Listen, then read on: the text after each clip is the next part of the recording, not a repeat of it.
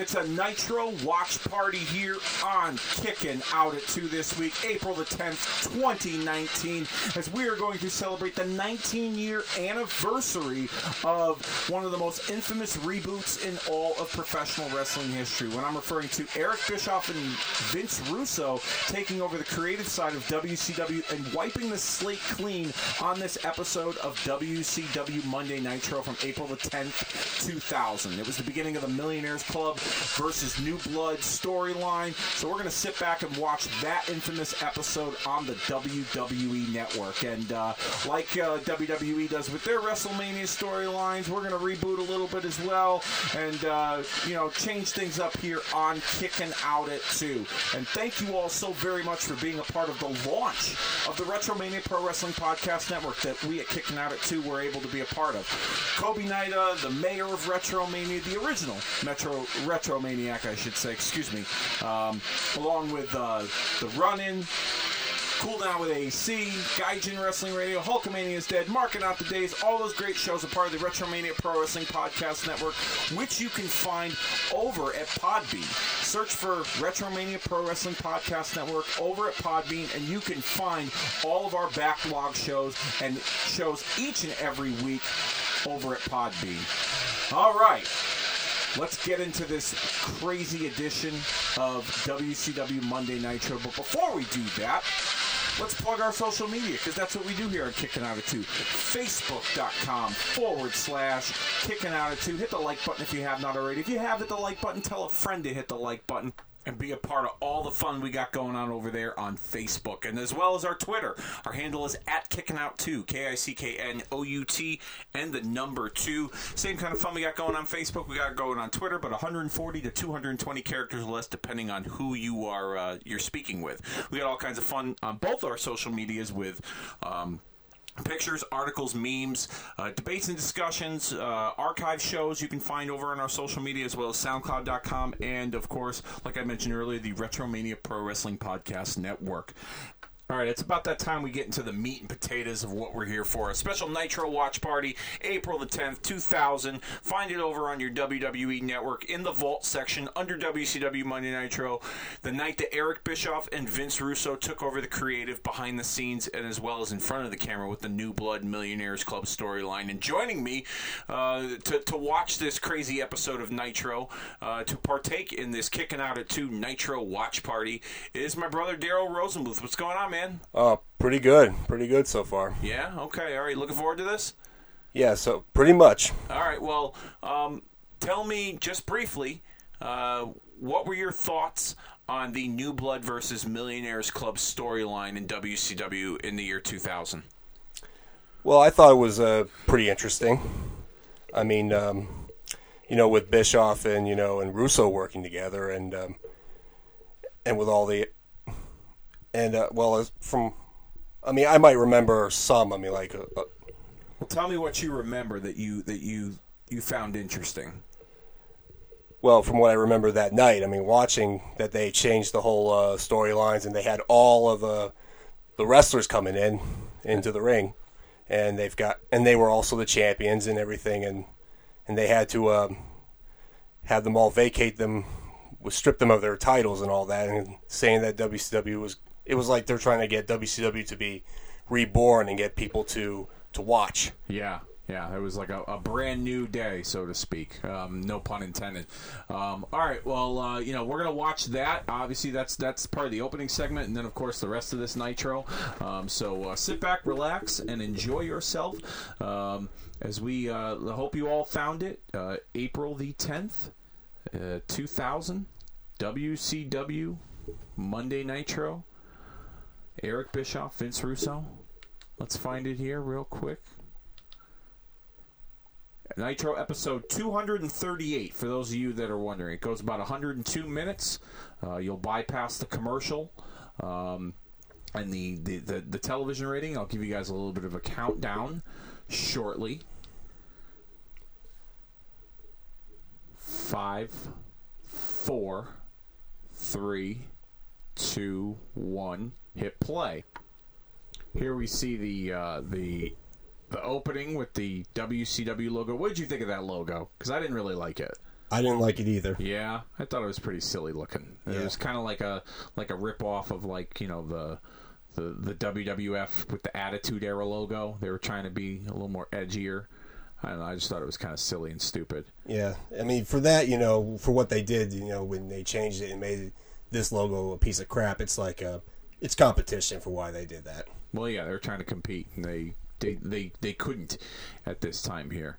Um, as we see, uh, looks like a pretty pretty packed house uh, in Denver, Colorado, live on WCW Monday Nitro.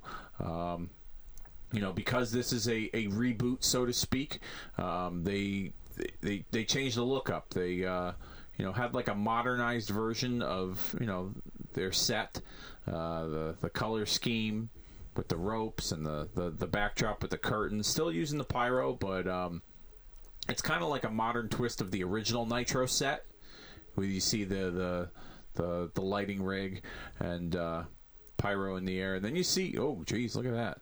I'll let pyro fall on all those guys in the ring. And there we see the roster. Chris Candido, look at that.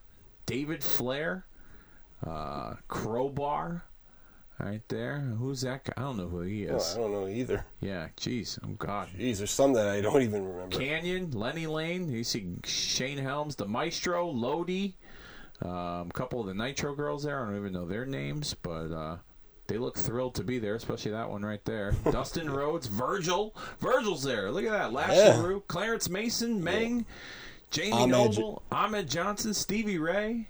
Oh my that. god. You see Rick Steiner on the other side. Yeah, we see Molly Holly and Tank Abbott, of course, Rick Steiner, and um, who's coming out here? Oh, it's it's Big Bad Booty Daddy, Big Papa Pump Scott Steiner, and along with uh, The Wall. yeah, the Wall. Now I remember.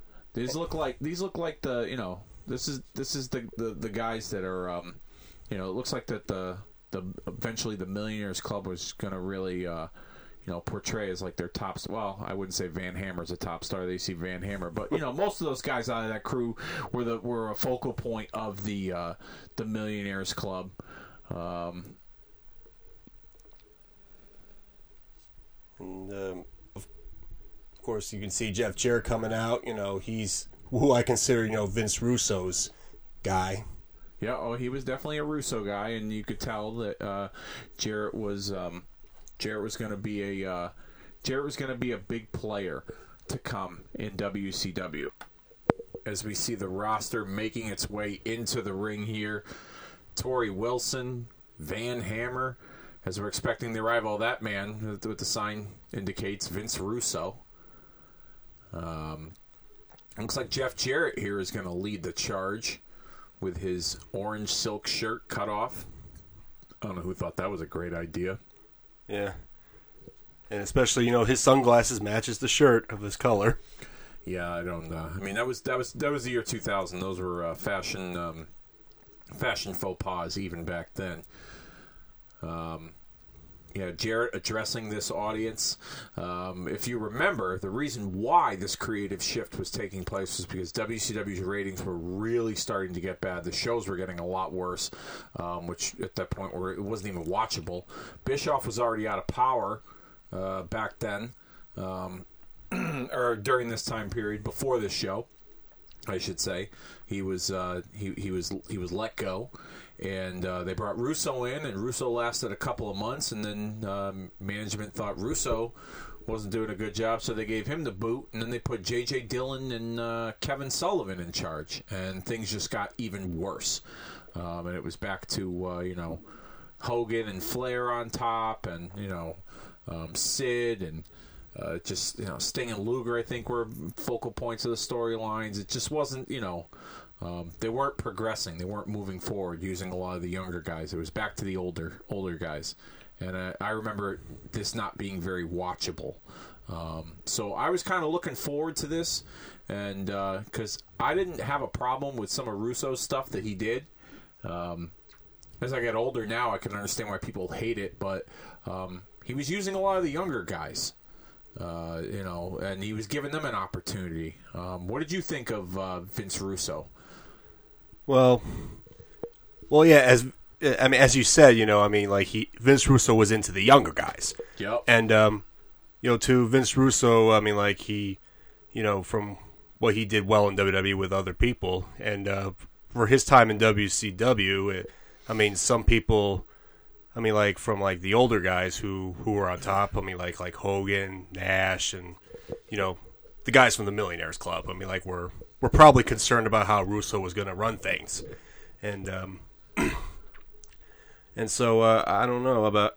I mean, I probably don't know what what to think of Russo. I mean, I, I don't think he was like, you know, the right guy, the right person at the right place at the right time. But he, but when he he probably did had some creative ideas. But some people were just like, really in a lot of Not into him. yeah, Yeah. Um, yeah, I mean, he, he. I think he had some good ideas, but I think the execution wasn't there. I don't think he had a good supporting group of people to bounce other ideas off of. Um, you know, his his heart was in the right place. I think at times working with a lot of the younger guys, um, wanting to go with a lot of the younger guys, and um, are you saying, yeah, he's talking about how WCW was the good old boys network. Um, that, that, that that's that's a need for a change, and he was going to be the guy to do it. Um, you know, he he he took a lot of what he did in WWF, and he brought it to WCW, and WCW was a different company than WWF, where they had standards and practices and and uh, you know people to answer to, and so um, a lot of his stuff couldn't fly or wouldn't fly. And plus, the political climate in WCW within, you know, uh, the backstage area just wasn't uh, it wasn't the healthiest, I would say. Um, but uh, you know, this was rather an interesting take here by having Russo and Bischoff, um, you know, work together behind the scenes, and I think there was hope and promise because Bischoff was successful. Bischoff helped create the NWO and that big storyline there, the storyline with Sting and and and you know changing up his character. Goldberg, he was a, he was influential in that. Diamond Dallas Page, you know, um, the cruiserweights and their their introduction into WCW. Bischoff played a big part in that. So Bischoff had a lot of winning formulas that were that were proven. Um, and maybe pairing him up with Russo, Russo would have gotten some of that creative rub, so to speak, and used some of that in his brand of storytelling and his brand of writing, so to speak. Um, here we see basically Russo's just rallying the troops, talking about all the uh, the, the the older guys um, in WCW and how they're just kind of taking over, so to speak. Um, and he's trying to get the young guys, you know, the opportunity. And now he's being interrupted by his um, his business partner, so to speak, uh, Eric Bischoff, sporting the gray hair. definitely. Yeah. Now they tried to make it seem like these two were going to be at odds on screen in this segment.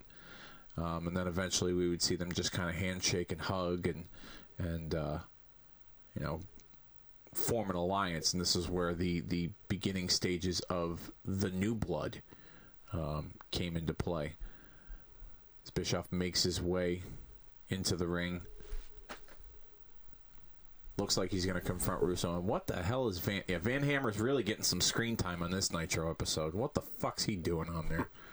Yeah, Ridiculous. I think he just whispered in Russo's ear and he asked him, "Are there any big plans for me?" Yeah, and that was a big fat no. Well, what was he in the the Misfits in Action? He was a part of that stupid, s- stupid group. Yeah, with Yeah. Chavo and yep, there it is right there. Yep. They sealed the deal. They are an alliance. They are a force to be reckoned with. And it looks like everyone's approving of it, but there you see Booker T in the background. Not, not really sure what to make of it. Well, Jeff Jarrett, of course, you know, being a Vince Russo guy, he's approving it. Yep. Oh yeah. Yeah. You see the look on Booker's face. He's like, "What the hell is this?" But uh, everyone else seems to be pretty into it.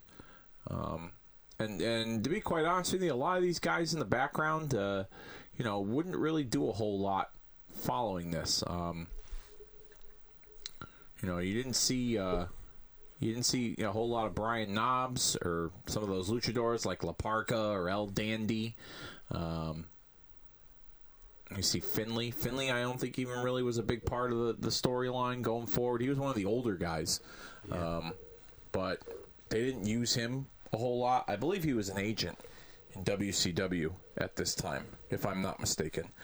Um, you see the former Ryan Shamrock Chavo's up there, the Kiss Demon, Dale Torborg. You see him Yeah. there. A lot of the, the, the real misfits, but you see the um, no pun intended, but you see the, the, the, the guys that they look like they're gonna focus on: Booker T, Vampiro, Kidman, um, Jeff Jarrett. Those guys um, looked like they were going to be the, the the new stars. Well, especially uh, I, I think Vampiro too, because to me Vampiro was kind of like almost like going to be the next Sting because of uh, his face paint. Yep, and the, the, the dark character, so to speak. Yeah, I could see that. There we see the the the the established guys: Sting, Sid, DDP with Kimberly, Luger, Miss Elizabeth, um, all watching this going on in the back, and basically Bischoff's kind of you know addressing the the older stars that you know you got to earn your keep around here. Um, you know, it's no more favors from the boss because that was the reputation that a lot of the the guys in WCW had was that they were getting favors from from Bischoff. You know, Bischoff had that big reputation of uh, you know being friendlier with some talent rather than others. Um, you see Kanyon back there, Alex Wright, who was Berlin at one point, um, El Dandy. And you can see the Harris brothers, Ronnie and Donnie. Yep, Ron and Don Harris. Yeah, at this point, uh, I believe this is where um, they announced that uh, you know the champions are going to be uh, stripped of their titles, and we're going to have new champions, and they're going to crown those champions at the Spring Stampede pay per view. But before they make that announcement, I'm kind of getting ahead of myself here. We see Diamond Dallas Page and Kimberly, along with Sting, Lex Luger, Miss Elizabeth, and Sid Vicious, all making their way out to the ringside area. And it looks like Bis- Bischoffs is uh, addressing their their future in WCW. A lot of the older guys, you know, at the top of the card. It looks like you know the, the their time is up, at least according to Eric Bischoff here in this uh, this opening segment. Now, what did you think of? Uh, I see DDP and Kimberly there. Yeah. Wh- What did you think of um, of them stripping the titles of off of everyone and turning it into like a one night tournament at the pay per view? Well, eh, there was a reason they did that is because number one, they were in this storyline. WCW, you know, wanted to go to a a new era, and they want to, you know, start off anew with uh, young guys. Hopefully, that they can win the belts and um, and surpass the old timers. What did you think of it? Uh, Did you like it? Did you not like it? I wasn't so keen on it. Okay, all right, yeah, all right, I understand. I see Bischoff and DDP kind of going back and forth a little bit. Both men had a one time a personal relationship with each other, both neighbors. Um, Bischoff uh, was very influential in uh, the the rise of Diamond Dallas Page within WCW. Sting, one of your favorites. Oh yeah, one of my favorites in WCW. Yep. Yep. Sting was always, uh, you know, you know, he was he he never left. He was always there. Uh, no matter who came and went, Sting was always a constant within WCW. Sid Vicious, Lex Luger, and like I said, Bischoff addressing all of these guys here. Um, basically telling them that you know the, the, the championships are going to be forfeited. We're going to have a, a new champions crowned at Spring Stampede. Um, you know, I I didn't mind them stripping the titles. You know, if you're gonna if you're gonna start over, then then then do it across the board. You know what I mean? Change it up. Um, yeah, there's Russo cutting a promo on Bischoff. Ric Flair, you're a piece of shit on the bottom of my shoe. yeah, everyone's getting a kick out of that. And I'm gonna scrape that shit off and wipe it down the toilet personally.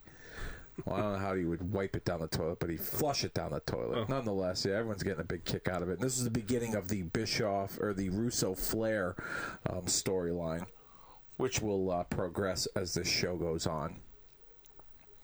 But uh, yeah, he's uh, you know it's a new day in WCW. It's it's all business here when it came to uh, you know uh, Russo and Bischoff taking over. Um, I didn't mind some of these younger guys working with the established guys, but it didn't seem like there was any kind of real sense of direction or plan. Um, like we'll, we'll see later on in the show um, some of the some of these matchups that were taking place that people were just kind of like eh, but um, you know there's a lot of talented guys in that ring that you see there. Scott Steiner, uh, my good buddy Shane Helms, he's somewhere in that that that that mix. Um, all these guys um, very talented in their own right. Goldberg signed, even though Goldberg was not a part of this show. Um, and this is interesting here because now you know everyone's giving up their belts except for Sid, and Sid's basically going to tell Bischoff to go stick it up his ass because he's not giving up the belt. You got to come get it. Um, but do you remember what Bischoff said to him in this promo, Daryl? When he walked up to him. Oh God, I wish I knew. So you you've heard the story about Sid and Arn Anderson in the hotel in Germany in '93, right? Where they, they they stabbed each other with a pair of scissors. Yeah, They that's a right. big fight. I've heard about that. Bischoff brought that up in this promo. Said something about, um, "Am I going to need to get scissors to cut the belt off of you?" or something to that effect. I don't remember the exact um, exact wording, but uh, yeah, this is the point in time I believe where he's he's getting ready to to tell him, you know, get rid of the belt, otherwise you're done.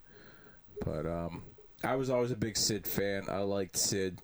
Um, I liked him as a bad guy, better than a good guy. But during his time in WCW, during this era, um, I enjoyed Sid. He was he was he was good. What did you think of Sid? Yeah, I enjoyed his run in WCW when he came back. Yep. And I agree with you. I mean, I thought Sid was a really good champion in WCW when, you know, he got the belt. You know, to me it was like, you know, out of nowhere I didn't think he would get it. But um but you know, Sid, you know, he you know, When he won from uh, he won it from I think uh, Nash or the Harris brothers or yeah something like that. Yeah, it was a handicap match. I think. I think he beat like Nash and one of the Harris brothers, and it was like with their version of Hell in the Cell. This, that was during the period when Russo stopped booking, and they had uh, Kevin Sullivan and J.J. Dillon doing the, uh, the the the writing, the creative for them at this time. maybe that's why Sid got the belt because of um, Dillon and uh, Sullivan. Yeah, I believe that was during the period of time when they when they gave him the belt because they weren't you know they weren't big fans of, of the guys that Russo was interested in. And that was the other thing too that was brought up in this in this promo, this opening segment from Russo. Russo had said you know um, that there was a there was a political struggle backstage with with um, Kevin Sullivan, and he mentioned Kevin Sullivan and J.J. Dillon by name, and talked about how Brad Siegel had called him up to come back after Sullivan and um, uh, Dillon were let go or they were sent home. Um, and WCW management was giving it another try. The, the real story behind this was that um, they the, the ratings were bad. They couldn't take it anymore. And Brad Siegel called Eric Bischoff and asked Bischoff if he would, um, what he thought of Vince Russo and would he be interested in working with Vince Russo because those two guys had never worked together before. And Bischoff and Russo met. They were in a room. They had they had their meeting and they both agreed that they would uh, they would they would work together on the creative. And we were off to the races here. Ooh, there's Medusa. I forgot about Medusa. Stacy Keibler. Um, but yeah, this was a um, this was a, this was a, a pivotal moment because this was almost a year re- before WCW would eventually shut down, and there was there was another part of the change too. Um, Mark Madden would take the place of Bobby the Brain Heenan on this Nitro. They moved Bobby to Thunder uh, for a brief period of time during this era. Um, what did you think of Mark Madden as a color commentator? Uh, he was funny at first, but I didn't really like him.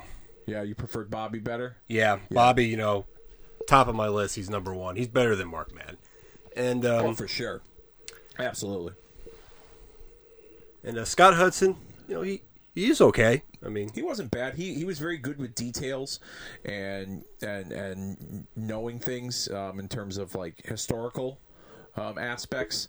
And I liked I liked Scott Hudson. I thought he brought something. And of course, you know Tony Schiavone, um, one of my all time favorites. I listened to his podcast WHW What Happened When uh, with Conrad Thompson. Do you know that I bought a shirt from Pro uh, a WHW shirt from Pro Wrestling Tees, and Tony Schiavone called me on the phone.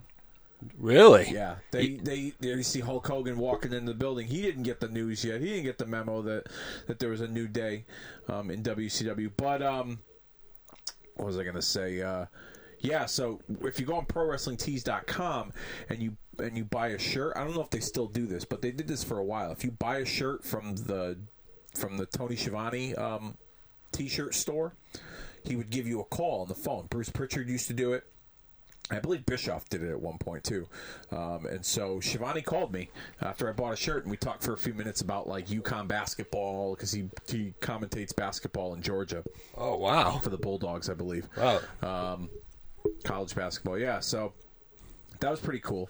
Here we see Sting kind of warning Hogan of what's going on with his old buddy Eric Bischoff here. Don't worry, brother. I'll straighten this out, dude.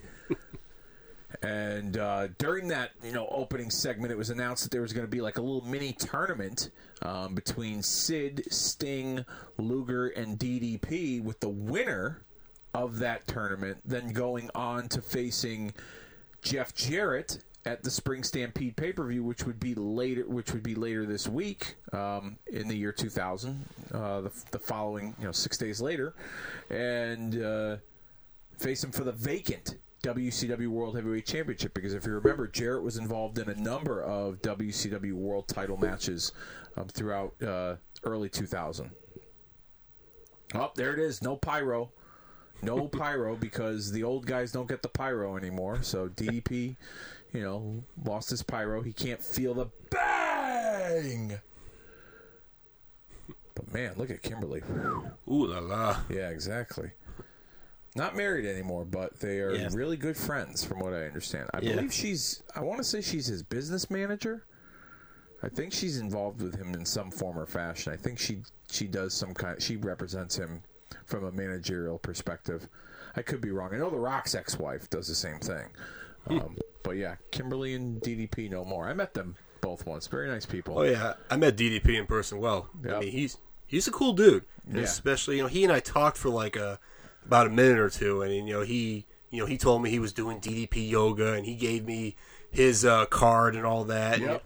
And um, that was course, in Miami at WrestleMania a number of years ago, right? yeah, it was at the Kevin Nash party that. Yep, that's And right. um, of course, you know, I got my picture with DDP. My favorite, you know, was when he asked me, "Hey, bro, you want me to give you the diamond cutter?" And I was like, "Okay." And then he gave the diamond cutter, and it, and that look on my face, and it was just like, "Wow, I'm in cloud nine right now." yeah, yeah, yeah. I remember that. Yeah, I was there for that one too, and I got a picture with him as well. Um, yeah, no, he was he's a super nice guy. Um, Lex Luger here. It's sad to see Lex Luger now. You've seen recent pictures of Luger, right? How he just looks so old and yeah, decrepit, and yeah, it's uh, it's really hard for to see him go through all the, all of this that he went through from his from his health and yeah, his health issues really, uh, really, uh, you know, took a turn, you know, a number of years ago. But I mean, he, uh, from what I hear, he's a different person now. He goes and on speaking tours, and he's, you know, uh, you know, kind of, uh, he does a lot of the conventions, does the, the the many of the big conventions, the wrestling conventions. Yeah. Um, and uh, he he actually became a born again Christian. In fact, Sting was the one that kind of helped him become that guy. yep, because- yeah. I believe he helped baptize him too. I want to say. yeah, he- Yeah. yeah, I read it in uh, Luger's book. Oh, okay. And, How uh, was that book? It was not bad. It, it was okay. I mean, Yeah. it, it was like some of the things that uh, he kind of like you know missed out on, like why he wasn't getting a uh, WWF World Title push from like at WrestleMania and somewhat. And Also, he talked a little bit about that. yeah, he talked just a little bit about it in, in his book. I mean, his book is not like 500 pages long. It is or is It, it isn't. Oh, okay. What I said. And uh, but anyway, his book, his story was like you know, his, you know, his childhood was like completely like a he was a troubled kid and all that, and he would used to shoplift like some athletic equipment, you know, sports equipment for him to have, and and of course he might have got caught, I guess, and Did he or didn't he? um, God, I don't remember. You just said might have. So He- he did, did he get caught or not? I don't think so. Okay. Well, hopefully he doesn't go to jail for it now. If anyone's listening, um, drop down tackle, counter the hip toss, knee to the thing, boom, swinging neck breaker. Luger gets up, hardly sells it. Shitty low blow to Diamond Dallas Page. This is the first round of the WCW number one contenders world title tournament here on this rebooted edition of WCW Monday Nitro that we are watching in our special kicking out at two Nitro watch party here. Um, this was not my favorite version of Lex Luger, I'll be honest with you. I thought he was slow, and I just didn't really care for this version of Lex Luger be perfectly honest with you. I I liked Lex Luger in the Four Horsemen. I liked babyface Lex Luger when he was wrestling the NWO. I even kind of I, I I didn't mind you know red white and blue Yankee Doodle Lex Luger but in the WWF but I, I, I was more of a fan of his, his stuff in WCW um, but this this version of Lex Luger I thought was I just didn't like it I didn't like it either. I mean, but the red, white, and blue one, I kind of enjoyed it because he was kind of like becoming the next Hulk Hogan when Hulk Hogan left the WWF. Yeah, well, I mean, nobody could be the next Hulk Hogan, in my opinion. Yeah. in a lot of people's opinion, um, and I think that was a bad spot to, for them to put him in. Um, you know, but uh, nonetheless, here we see DDP sending Luger in. Luger blocks with a boot and a clothesline. He almost fell over because he's so out. Of, I wouldn't say out of shape, but uh, you know, Luger was all muscle. His cardio was not the uh, the greatest. Um, yeah. But you know, like uh, for those of you keeping score that remember this back in the day, um, Luger had uh, Luger. You know, Luger and uh, you know DDP just returned, and Luger was in a storyline where he was like opposing Sting and Hogan, um, and then we saw earlier Luger and Sting kind of show up. Um, in the crowd, or no, show up uh, on on stage to uh, to oppose uh, Bischoff and Russo, and so the, the the reboot was in full effect. They kind of took all the storylines that didn't matter and uh, changed things up. As we see, uh, you know, some some. Oh, there he is, Buff Bagwell. buff the stuff, and the girls just can't get enough. And he's simply delicious, as he as he calls it, Oh as yeah, he would say. And up there, he he got pyro. There's a reason he got pyros because he's part of the new blood. That's right. That's right. Big man out here strutting his stuff because the girls can't get enough. Buff Bagwell.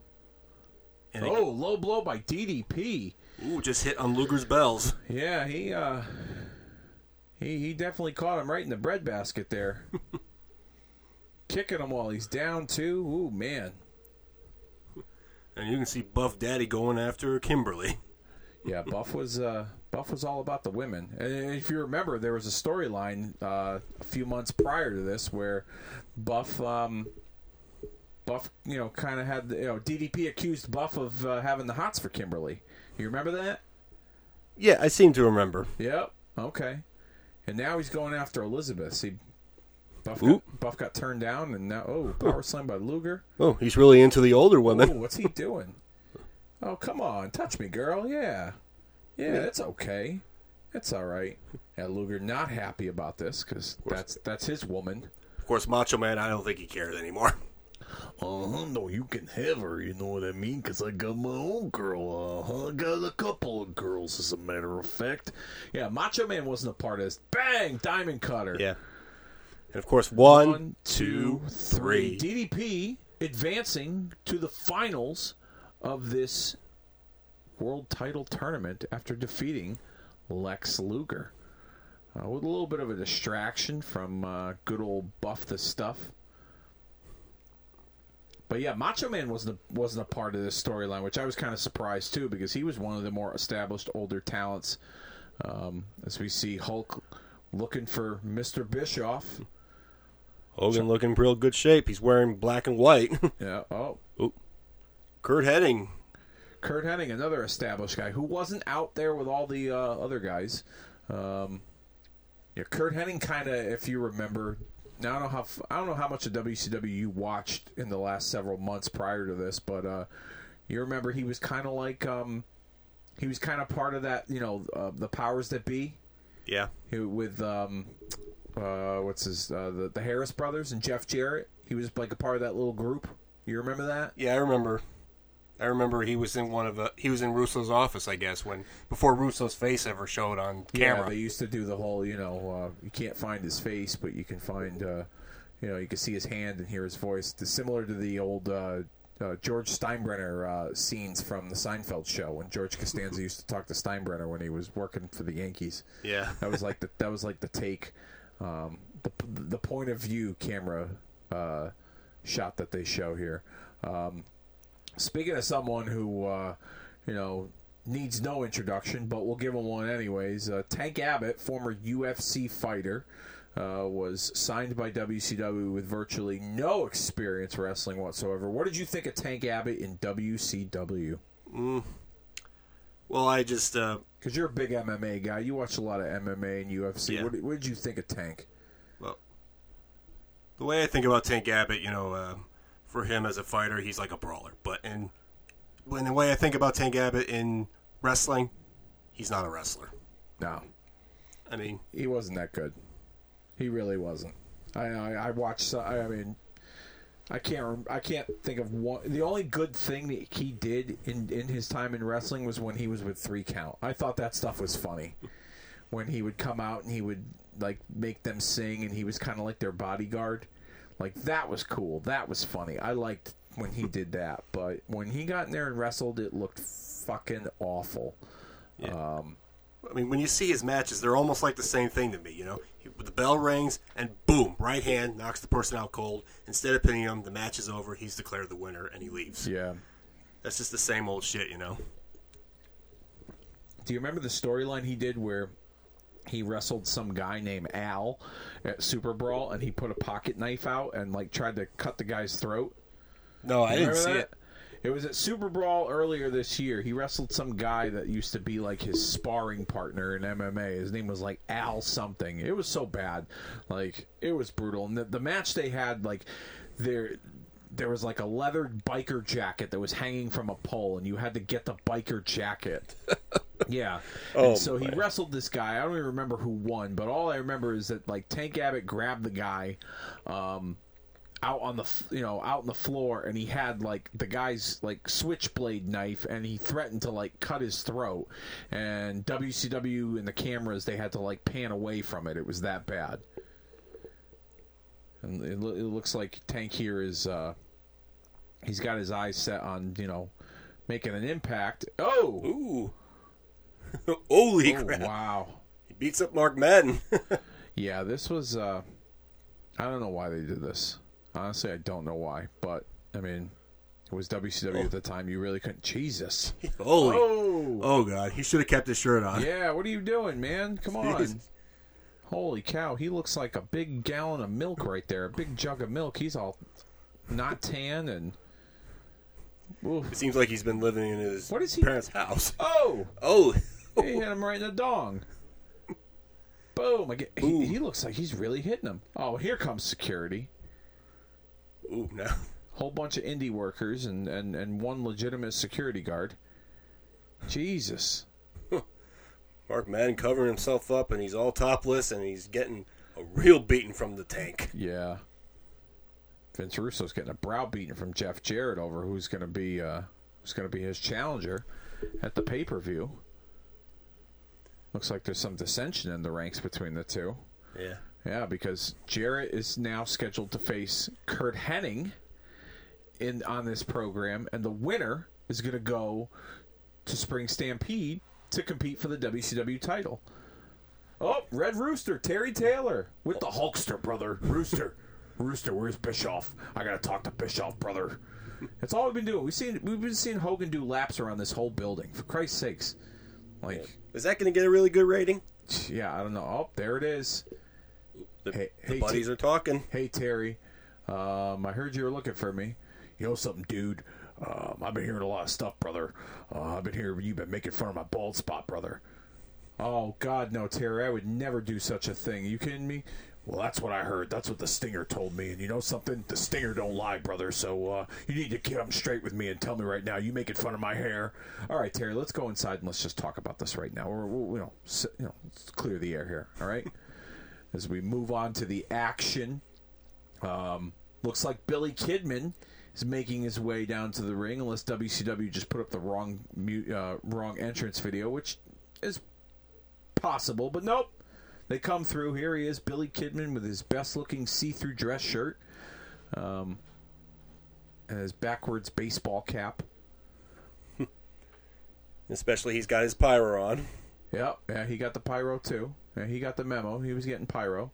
Um, this here is the beginning of the Billy Kidman Hulk Hogan rivalry, um, based off of some comments that apparently Hulk Hogan made um, in an interview publicly, where he had said that Billy Kidman. Um, couldn't sell out a flea market, um, and he was the flea market champion. Um, I don't know how true that is, but um, you know they, they, they took they, they took the, the the comments from that interview and they turned it into a storyline here. Um, and uh, you know, in the beginning, there was a little bit of intrigue, but there wasn't a whole lot um, going forward because you know, Hogan dwarfs Billy Kidman. He's enormous. Billy Kidman looks like a kid. No pun intended. Um, what'd you think of Billy Kidman as a, as a performer in WCW? Well, I, I think he was not that bad. Yeah, and um, you know the stuff that you know he did when he finally got bro- broken up with the flock. You know he was on his own, and you know he changed his uh, his look and and his style, I guess, and you know putting him in the cruiserweight. And I thought that he was a great cruiserweight champion when they when he was having these classic matches. I mean, he had some with uh, Rey Mysterio and all others that you can. Eddie Guerrero. Yeah, Juventud. I remember he had a great match with Juventud once at like one of those World War Three pay per views. Yeah, and he was, of course, he was tag team partners with Rey Mysterio for like a short period. They were part of the Filthy Animals. Yeah, yeah, that too. And they were the tag champs together. Yep, that's right. Yeah, I remember that. I remember that. Yeah. Yeah. No, they. I, I like them teaming up together. I thought it was pretty good. But um, Billy Kidman against Hulk Hogan. Mm, I mean, I don't know. I honestly don't know. There you see, yeah, Hogan's realizing like, "What's this little puke talking about, brother? Let me turn up the TV, dude. Are you serious? This is bullshit. I'm coming out there right now." Yeah, Kidman's serious. He took his shirt off. He's he's he's for real. He's all business now. He Yeah. ain't he ain't fucking around. That's for sure. Hogan is the man. Uh, to a lot of people, yes, uh, I Yeah. would I would be one of those that would have to say he is the man. But, um, you know, he's a bigger man than one Billy Kidman. Yeah, of course. If Billy Kidman was a bigger man, then you know he he would have been. I mean, for for a guy that was like, I mean, like, not saying that he should be if he was that tall as Hogan, you know, he he would he probably wouldn't be a big man. He Well, he's definitely not, and he couldn't. So, of course. we'll, we'll, he's he's just a little guy that can that fly wrestle. around and move. Yeah. Yeah. All right, well, uh, let's continue on before this conversation jumps the shark here. Um, there you see him, the Hulkster, making his first appearance in the arena because he was shown walking around the entire fucking building for the last half hour. um, yeah, I didn't really like, you know, the setup here wasn't bad with the two of them. It was different. I was like kind of surprised that like they put these two together, but um, I didn't care for the matches. I was like Kidman just felt too small to me, you know. Yeah. I mean, at first I thought that you know the matches that they had were going to be really good. Like Hogan was going to make Billy Kidman, you know, shine a little bit to to the extreme. No, he threw him around like a tennis ball. Like of course, you it, know. it wasn't. You know, that was a failure, you know, and it was silly. It looked silly. it was a failure for for Kidman. But even though he did get an opportunity to work with Hulk, and thought that maybe Hulk would help school him around a little. But it seemed like you know Hogan did what Hogan would always do, and that's to you know Hulk up and shake and um, drops the big boot and the big leg one two three, and everybody goes home happy. Yeah, I mean, I don't know how many people were happy to even watch the match. I'm sure they were happy when it ended. That's for sure. Um, not not the not the best uh, use of Hulk Hogan uh, or Billy Kidman, for that matter, during this time in WCW. Here is uh, Hogan giving him a browbeating. He's really lacing into him. He's like, you know something, dude? I my my dick is bigger than you. No, oh, what are you doing, brother? You hit me? Oh, oh, there's that bald spot. Oh, you need to knock it off, brother. You're getting a little too stiff there, dude. Kidman laying into him now. Had enough of the Hulkster. Finally, putting the boots to him. The dream match, said no one ever, uh, between Billy Kidman and Hulk Hogan. Oh, yeah. I liked Kidman. I thought he was good. He flied around like he was a good cruiserweight. I could have seen Kidman, you know, the tag team stuff he did with Mysterio was good, but putting him in there with Hulk Hogan, man, look at it. See, look, Yeah, Hogan just looks like he's like dwarfing him, you know? Like it just like he's beating on his own son. yeah, like I mean, even if he ever did. this was this was not a part of the reboot of Nitro that that and I like Hogan. Hogan's my guy, but this was not part of this reboot that I was uh, too enamored with here. Like you said, Hogan just kind of does what he does and takes over and uh, has the advantage here, and doesn't really give a whole lot to Kidman. He's just kind of bouncing him around, you know, till to Kingdom Come. All right, dude, that's it. Come on, you little dickhead. I'm gonna beat you up. I'm gonna fuck you up, brother. That's right, because I'm seven feet taller than you, dude. There you go. Yeah. And look who's coming. Oh, there he is, wielding a oh. steel chair. Oh, Ken Doll himself, Eric. That's right, brother. Yeah, you take that slap to the face, dude, you little midget. Ah, brother. Bischoff with the chair coming in, and what's he gonna do? Is he gonna help it- Hulk Hogan? Is he gonna? Well, this is obvious here. You can see, like, he's, you know, yeah. Oh, he's gonna tell him. Yeah, he's like, yeah, you go get him, Terry. Come on. Yeah, that's right, Eric. I'm gonna fuck him up, dude. You tell him right now. Yeah, get my limo waiting, brother. Because after I fuck him up, I'm going out to drink with Dennis. Oh, oh, oh. Oh, And there you see Eric Bischoff laced Hulk Hogan with that steel chair in the forehead. And this was the the beginning of what was a really sad end to uh, Hulk Hogan's time in WCW here. Because a few months after this, um, he would no longer be with the company. yeah. Um, which, you know, something we'll probably touch on, I'm sure. oh, Hogan is cut. Oh, Hogan did the blade job. Oh, that's right. I wonder how much they paid him to cut his forehead. I wonder where he hid the blade. Yeah, well, he, he Oh. had it in his wrist tape, that's for sure. That Oh, was yeah. the other thing too. Like he's not wearing wrestling clothes, but he just put his wrist tape on.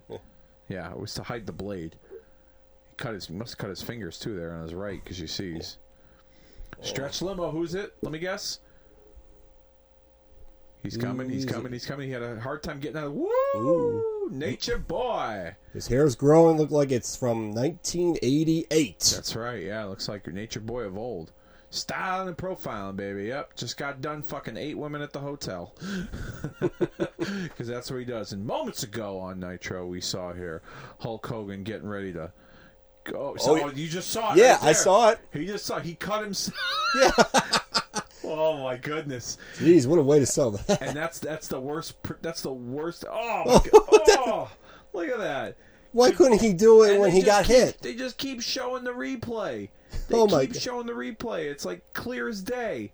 That was that was why WCW was as bad as it was because they would show things like this. They would fuck things up like it's oh, and now he's mad. Oh, oh, oh, Bischoff, I'm gonna eat you up. I'm gonna get a piece of your little ass, Bischoff. Oh, oh, You can see- brother. Oh, ah. Oh, somebody's bag just dropped in when he pushed. Ah, Bischoff, Bischoff, I'm gonna eat your ass alive, you little nugget. I'm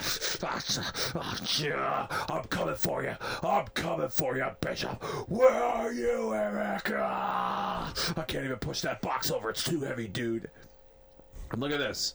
Here you see Ric Flair just staring at a monitor like, what Yeah. the heck? Definitely Terry Taylor, I think, is sitting in Yeah, there. there's Terry Taylor. I don't know who the blonde is, but look at Flair. Totally out of place there. I'm sure he wasn't. I'm sure the camera caught him a little too early there. That looked like it wasn't supposed to.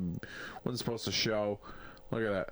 He's showing the. Oh, they're showing the replay to Flair of what Bischoff and Russo had to say about all the old timers.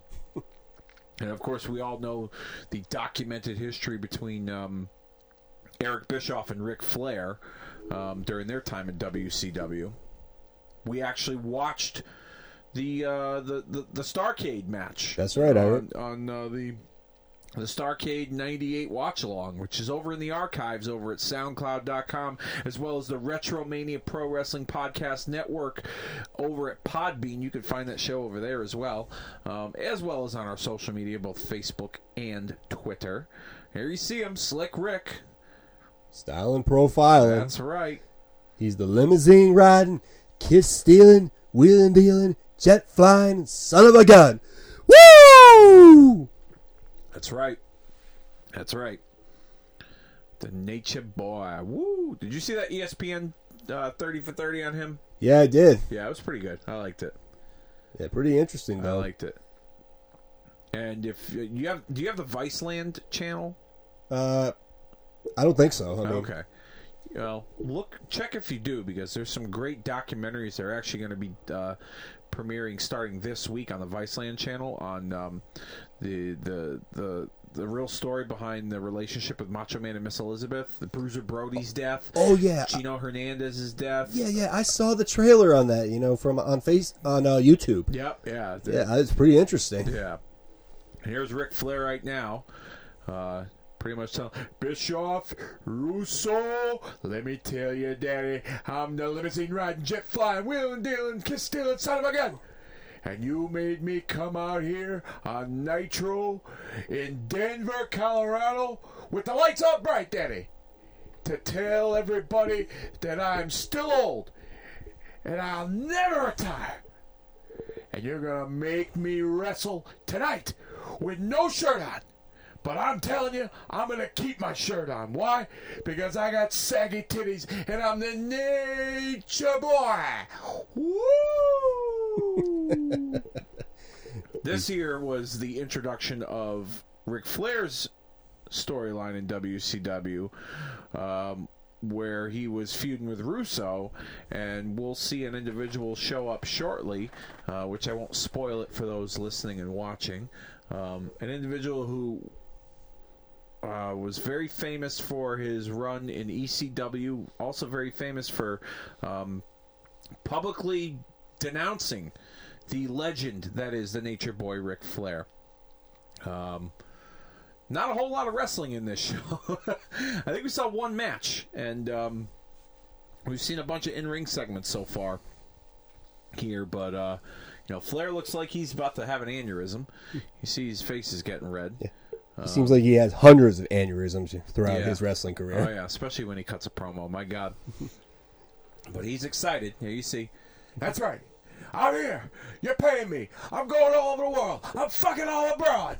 Woo! That's right, baby. I'm gonna fuck each and every woman on Space Mountain, Daddy. Woo! I might even fuck you too, baby. Woo! Russo, Bischoff, and whoever else thinks that they can disrespect tradition in WCW. I was a four horseman. And the four horsemen wrote the book on disrespect. And you're not going to come in here and take me out, baby. I got a big contract that you're going to have to pay me, daddy. So, Russo, get out here so I can beat your little New York ass. Oh, wait a minute. What is this? Oh, and speaking, you know, Vince Russo, oh. he ain't coming out, but No, it's not Vince Russo. It's Big Papa Pump Scott Steiner. If you remember, It was a month prior to this. Scott Steiner was suspended from WCW for cutting a shoot promo on Ric Flair on a live Nitro, basically saying he had crooked yellow teeth and he was too old, and he was not doing anything with Flair on television. He was part of the NWO, so um, he just came out and cut a, a promo. You know some Flair? You ain't fucking nobody. Because I fuck all the women here at WCW. I got all the hoochies. Your dick can't even make it past your kneecap. That's right. You got a little dick. I tell you, I'm Big Papa Pope. And nobody, nobody fucks more women than I do here at WCW. Not even my brother Rick. In fact, I don't think my brother Rick has fucked a woman in his entire life. You hear me? Let me tell you something, Nature Boy. Space Mountain's closed, Daddy, because all the girls want to do the 69er in the recliner with Scotty Steiner. That fat bitch right there, yeah, I'm gonna fuck her later. Why? Because it'd be the best thing to happen in her life. And you see that guy over there? He's gonna watch. You know why? Because I told him to. Because I'm Big Papa Pope, and I'm your hookup. Holler, if you hear me.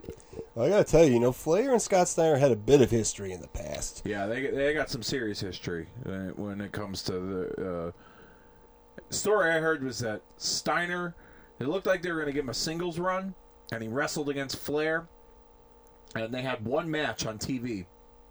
It was like a Clash of Champions, and Steiner felt that that Flair was sabotaging the match, and that Flair was trying to sabotage his career, and he had heat with Flair ever since. It just didn't, you know. He's had heat with everybody, and Oh, oh, he's- Jesus. he's got those freaky crooked teeth. Yeah, he's got those. Oh my goodness. This is exactly what he looks, what he would look like right now. He don't look like this, but he still looks scary as fuck. I'll say that. Oh wait a minute. here comes another guy that who hates Flair so much. Yeah, right. Here he is. I mentioned him earlier. Franchise Shane Douglas. Former ECW champion, former WWF Intercontinental champion when he was Dean Douglas, Yeah. the, the school teacher. Oh, God. Yeah. Yeah, that was that was pretty brutal. Yeah, Dean Douglas. But uh, I mentioned earlier, this guy made a career out of denouncing the legend that is the Nature Boy Ric Flair on ECW television.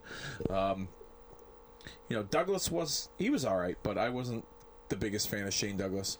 Um, oh, there he is, big sexy Kevin Nash, um, hobbling on one foot, rocking a fanny pack with his crutches. Um, And this- going yeah, what's here. going on here? Oh, It looks like Bret Hart in in this uh, blurry. yeah, terrible scene. camera shot there, but there you see that is Bret the Hitman Hart um, sitting up in like a skybox or in the audience somewhere. Um, oh God, that was ter- oh, Oh. yeah, there it is. Now you got a better shot. Back from commercial. There's Bret, and this uh, this was at the time when Bret was out with that concussion, so it wasn't his in ring future was in question at this point. Um, he suffered that terrible concussion against Goldberg at Starcade 1999, just a few months prior. As we see the replay here from uh, the last segment, Shane Douglas coming in, attacking Ric Flair. Douglas, another individual who felt Flair sabotaged his career um, years prior when Douglas was a part of WCW. And he had a, he had a, a hard on for Ric Flair ever since. Um, yeah, I mean, like I said, wasn't the biggest fan of Douglas. He was all right, but I thought there was potential. And you see Flair, another one that's searching the, searching the backstage area, looking for people. It seems like the, a lot of these guys they can't find who they're looking for. Yeah. Oh wait, there he is. Mean Gene Okerlund. Shane Douglas, what the hell are you doing here? You're a loser. You don't belong in WCW. You should go back to the bingo hall. God damn it! What's the matter with you? Ric Flair's not going to wrestle you. Are you kidding me? You suck. Gene, I do not suck. I am the franchise. Former ECW champion. That's right. Dick Flair is a nobody. I am the greatest wrestler alive today. And let me tell you something, you little bald piece of shit. I'll tell you right now, I'm gonna make a name for myself in WCW because Vince Russo told me I was going to. I'm gonna have a Viagra on a pole match with Billy Kidman for his girlfriend's love, Torrie Wilson. Ha ha ha. Douglas, that's ridiculous. You Viagra's not to work for your little dick. Let me tell you something, Gene. You old fucking piece of shit. I'll tell you right now, I'll knock all three of those hairs off the top of your bald head. Hey, let's get the hell out of here. That guy's an asshole. oh, finally, are we going to have another match? Oh yeah. Oh Because everything's been in ring segments. yeah. So far, you know, we are seeing the next match here. We're seeing the legend they call Sting. That's right. Yep, Sting up for uh, up for uh, you know his his championship match um, as he's set to uh, or his, I should say his tournament match to determine um, his uh, championship opportunity at uh, Spring Stampede here.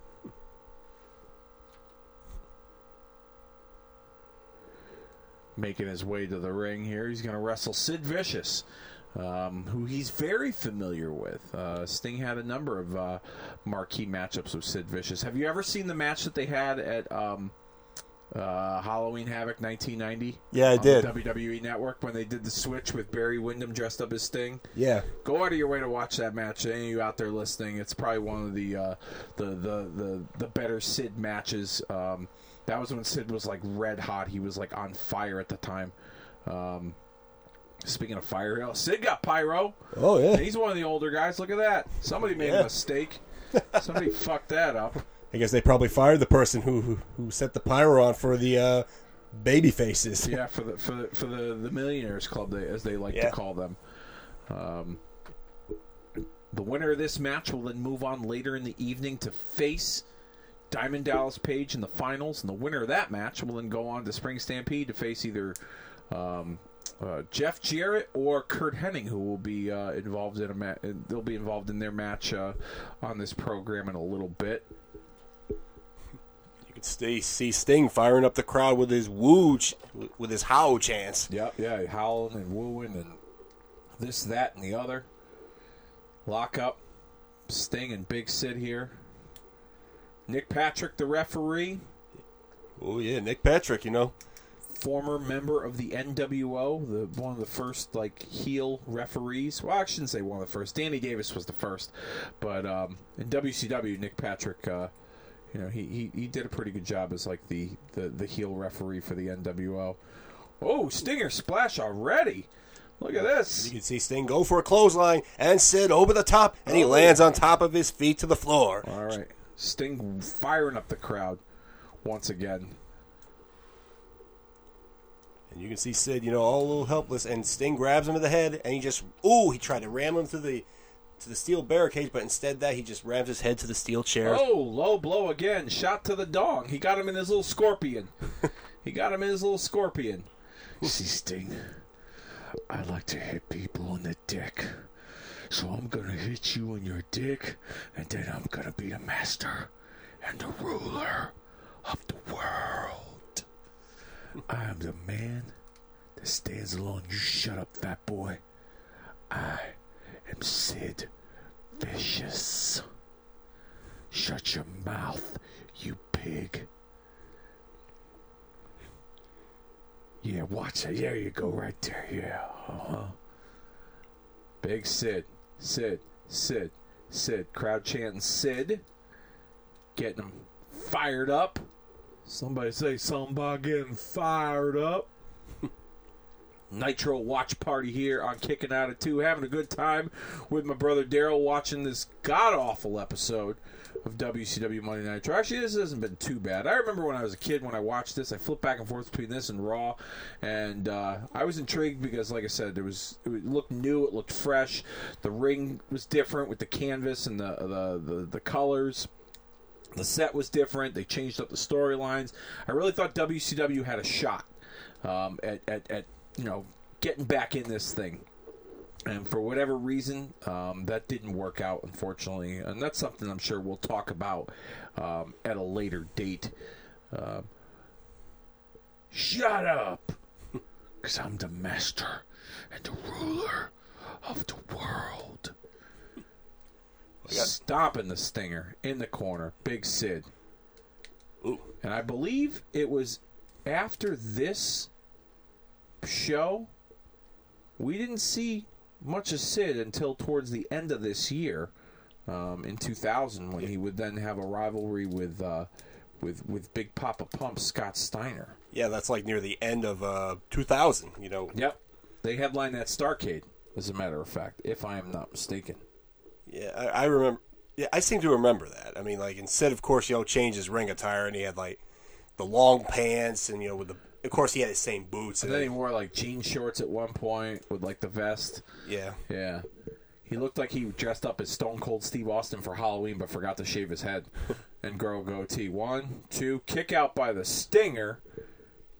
as he gets his shoulder up, when he's wearing those mechanic gloves, you know, that the gloves that the NASCAR race drivers have used. Yeah, you're very yeah very detail oriented when it comes to the uh, the the ring gear. I must say. Rear chin lock by Sid. This has been the longest match on the show so far. This has been only the second match because everything else has been interviews and promos and backstage and this guy, you know, calling this guy out and this guy getting his ass kicked by this guy and, um, but you know they, they they were really trying to drive home the point in this show, the storyline of the importance of of how things are changing at the time of WCW, and what you know a lot was changing on screen, but a lot was changing behind the scenes as well.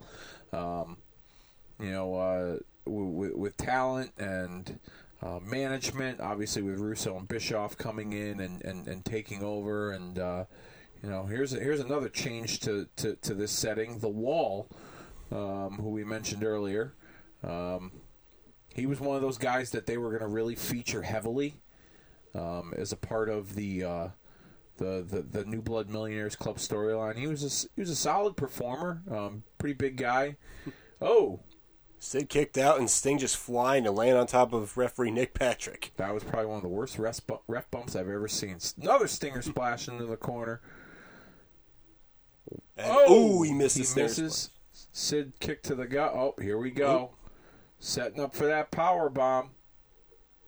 And the wall's coming in the ring, and he's got the chair, and Oh. bam! And here was the other thing too that like I don't know if you remember this, but I remember it was around this time.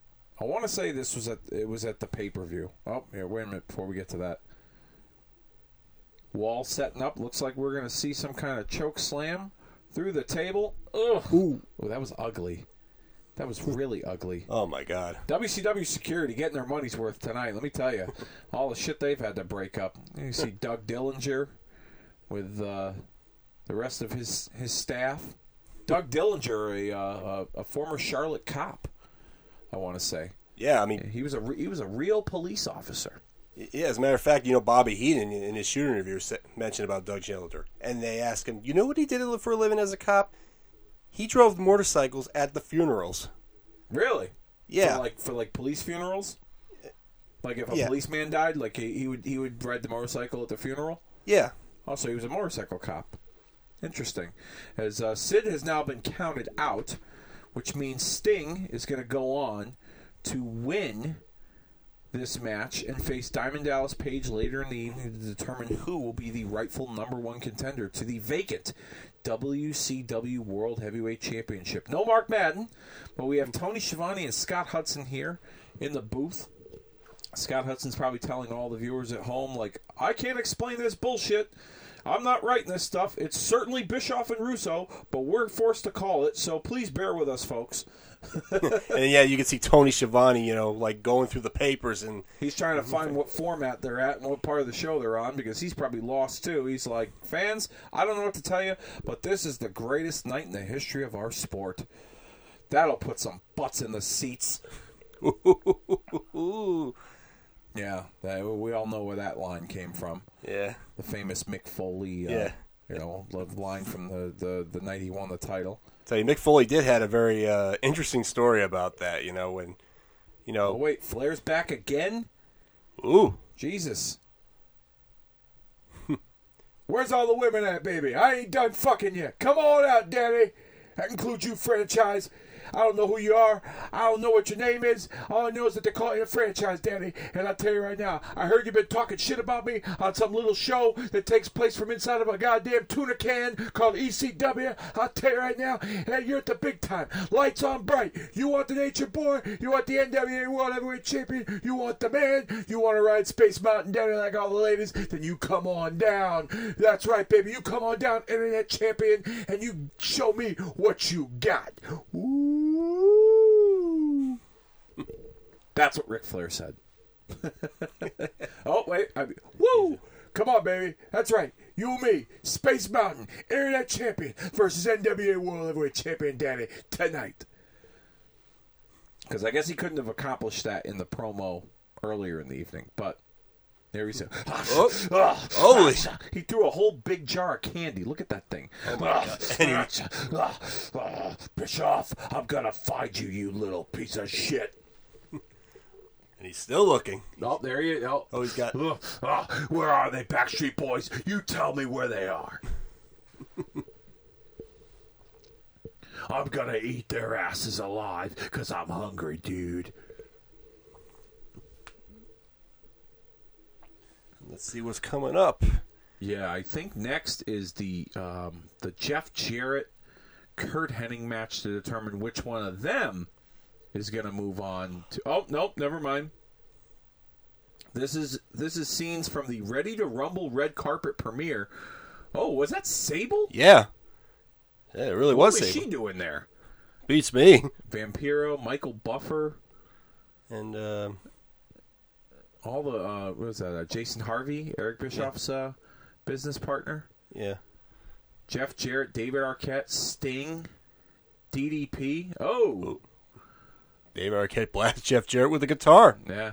it looks like that. It looks like it was the the the precursor to um, what we would see about a month later when David Arquette would become the WCW World Heavyweight Champion. Have you seen any of David Arquette's uh, uh, wrestling matches currently? Because he's out there on the indie scene wrestling.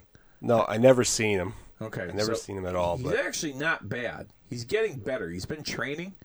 Um, I don't know who's training him at the time, but um, he did. He, he got himself involved in like a death match um, during Survivor Series weekend for uh, I forget the name of the promotion, but the wrestler's name was Nick Gage, and he was a he's a pretty prominent um, wrestler in the death match scene on the independent level. And um, he cut his throat open Yeah, I heard about to, that. They had to stop the match, Yep. um, and uh, it was it was very controversial. You could find the clip probably, I'm sure, on YouTube or Google if you just Google uh, uh, David Arquette, Nick Gage. But uh, Arquette's wrestled uh, uh, for Northeast Wrestling. Um, and I believe at the end of this month, he's going to have a match for Northeast Wrestling in Danbury, Connecticut, against uh, King Brian Anthony. Um, so uh, Arquette's been uh, he's been uh, trying to do it right and try to uh, you know in some ways rewrite his chapter in wrestling because of course when you think of David Arquette in professional wrestling you think of when he won the WCW World Heavyweight title and you know most wrestling fans um, would find it to be rather silly, stupid, even embarrassing. Um, what's not embarrassing is this individual here, Curt Hennig, the former Mr. Perfect, um, who's making his way to the ring as he's set to face Jeff Jarrett. Winner of this match will go on to Spring Stampede to compete for the WCW World Heavyweight title. And we're off. Fight out on the floor. of course, you know Curt Hennig still got the gum chewing in his mouth, and he won't be able to get a chance to spit out the gum and just spit it and whack it. Oh, his old his old signature there uh, with the you know the, the spit the gum and then you know it, it goes flying into the audience. Yeah, I think he called it the the perfect gum, if that's what it, he called it. Dude, is that have you heard that before? or Are you just taking a guess? Um, I heard the from the uh, commentators like Gorilla Monsoon would just would just say it, mention Oh that. yeah, I never heard that before, but I'm sure I'm sure you know it's a. I'm, I'm sure it was a thing, you know, short lived at one point.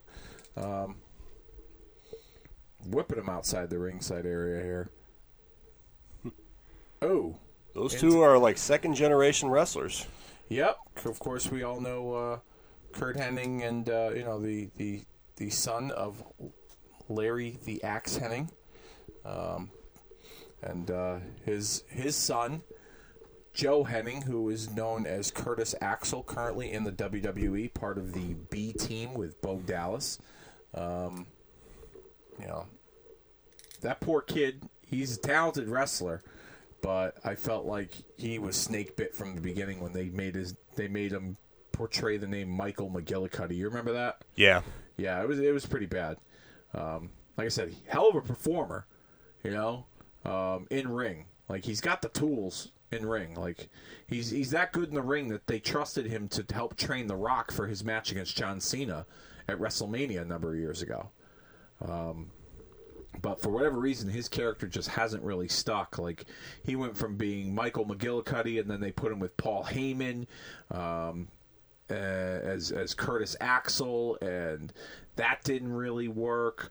Um, I kind of like the team he had with Ryback for a brief period in time, but um, I don't know. I just he's he's the kind of guy that I feel like if his contract were to ever come up, and I don't know what his contract status is, but he's the kind of guy that could probably do really well on the independent level, like maybe go to an all elite wrestling or go to like New Japan or something.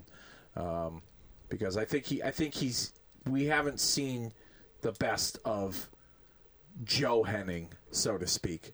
Yeah, because WWE is not giving him a, a chance. Yeah.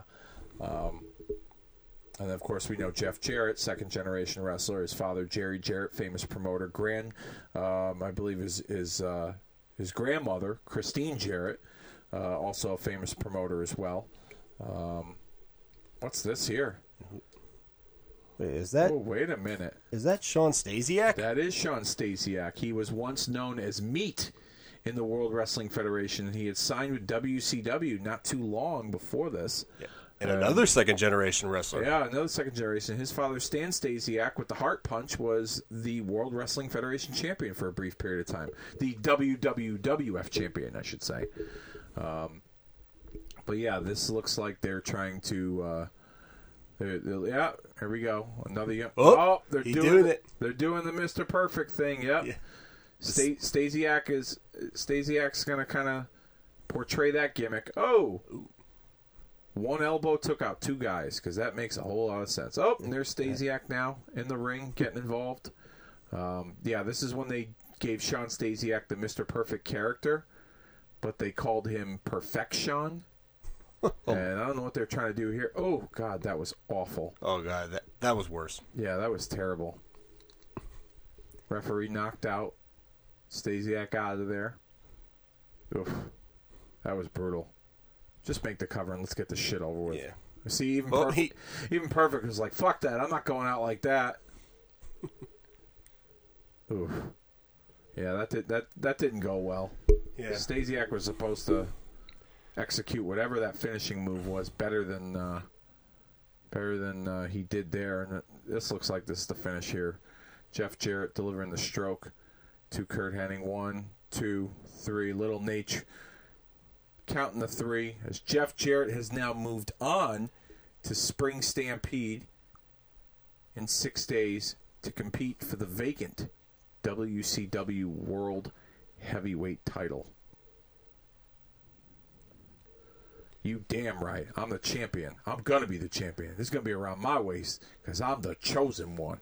Mr. Slapnut. Jeff Jarrett now currently working behind the scenes for WWE as an agent. Um, the founder of TNA Wrestling. Um, oh, well, you are, Bischoff. I'm going to find you, dude. Well, what the heck is this? He's going in the skybox? Taunting the fans? Oh my Are you serious? I'll tell you something, man. These guys, they can't. They this this is like the world's worst game of hide and seek. All night long, Flair and Hogan have been looking for Russo and Bischoff and Shane Douglas, and here's Kevin Nash. I don't know what he's looking for um, with that on that on, on his cell phone there, but uh, Well, Probably talking to his wife or kids. or Scott Hall. hey Scott, yeah, you coming? All right, I'll see you there. Sting, you passed Sid. Now you're going to wrestle Diamond Dallas Page, and who knows what the fuck happens after that? But you're going to be competing for the WCW title. Let me tell you something, Gene. I've been here for a long time, and when I say long time, I mean longer than I can remember. But a long time is still a good time, and that means it's showtime, folks. yeah, um, that's probably what Sting would have said too in the year 2000. But um, less talk, more action is what this show needs for sure. We've seen a lot of seen a lot of talking, and uh, not enough action. As uh, you know, it looks like Flair's Flair's making his way out to the ringside area because he's going to have his match with the Internet Wrestling Champion, the franchise Shane Douglas. Because Flair been looking for Russo all night long. Like I said, April 10th, the year 2000, WCW Monday Nitro, the night that Bischoff and Russo shook things up and uh, you know changed the landscape of WCW, not only on screen but behind the scenes as well, and um, also to be known as the worst game, the world's worst game of hide and go seek. So um, if any of you guys out there ever, uh, you know, in your free time have the opportunity to play hide and go seek with Hulk Hogan or Ric Flair, you're guaranteed to win because those fucking guys can't find anybody. They know how they they know they know how to, to get to the bank because they've been there plenty of times. All the money they've put in it and taken out for the, the, the their years in the in the world of professional wrestling. Yeah. That's for damn sure. Yeah, and sometimes you know they get paid whether they show up or not. That's right. But if they do show up, they get paid more, at least in some people's contract, like Hogan. Someone who shouldn't have shown up was this guy right here, Shane Douglas. Um, this looks like uh, no wrestling gear. They're coming out in their their their dress slacks and their their best uh, their best uh, dressy shirts. Look at Shane Douglas's shirt. I mean, like he's always all gold or yellow and and black and all that. yeah, that. It looks like he um, he raided the Rock's closet in 2000. That's something that the Rock would have worn. The Rock with his five hundred dollars shirts, as he liked to claim. Action making its way out to the floor. Come on, Dick Flair. Irish whip into the guardrail, and then, chopped by Flair. although he's wearing his his shirt still. Yeah, like this was a period in time too where like I don't know if they did Oh. this. I don't know if they did this by design or if like Flair was not confident enough to wear his ring gear, but Flair for a few months Flair would wear his dress clothes I remember. in his matches. Yeah, especially yeah, because I think in one of his matches, you know, he did when he when I guess he probably won the world championship when Oh, another shot to the dong right there by Ric Flair.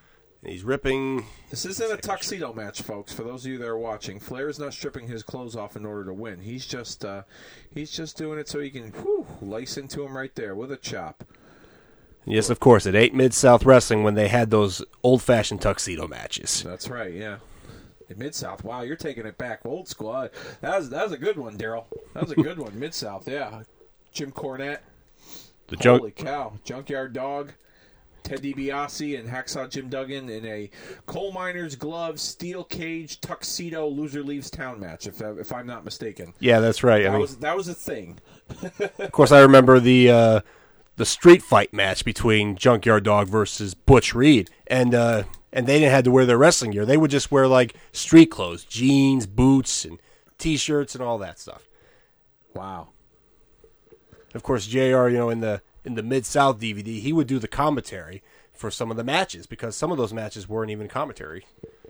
And uh, of course, he would just like, Oh, on that Mid South DVD? yeah, Really? In some of those matches, Okay. Interesting. Very interesting. yeah, especially, yeah. I mean, Ric Flair also had a really good match against uh, Terry Taylor in one of those in the Mid South Wrestling. Uh, you know, that's one of the, the, the sections of the network. There's a few sections of the network I haven't really gotten into. I want to do more um, uh, of things I haven't seen before and incorporate it into this show. Um, at some point later in this year, I'm probably going to do a few watch alongs or watch parties, I should say, of.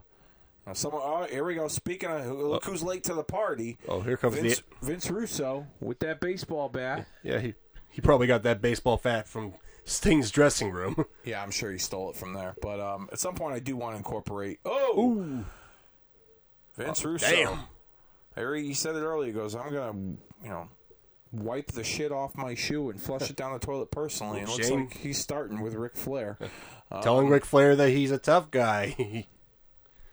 Oh, it just reminded me of Casino at the end of that movie when they just beat down Joe Pesci and oh, his that's brother. right in the cornfield. Yeah, They you strip- and your brother are tough guys, huh? you fucking scumbag! Frankie, you piece of shit! Don't kill him, Frankie. He's still bleed. He's still breathing. still breathing. Leave him alone, Frankie. All right, strip him down. That was good. That was good.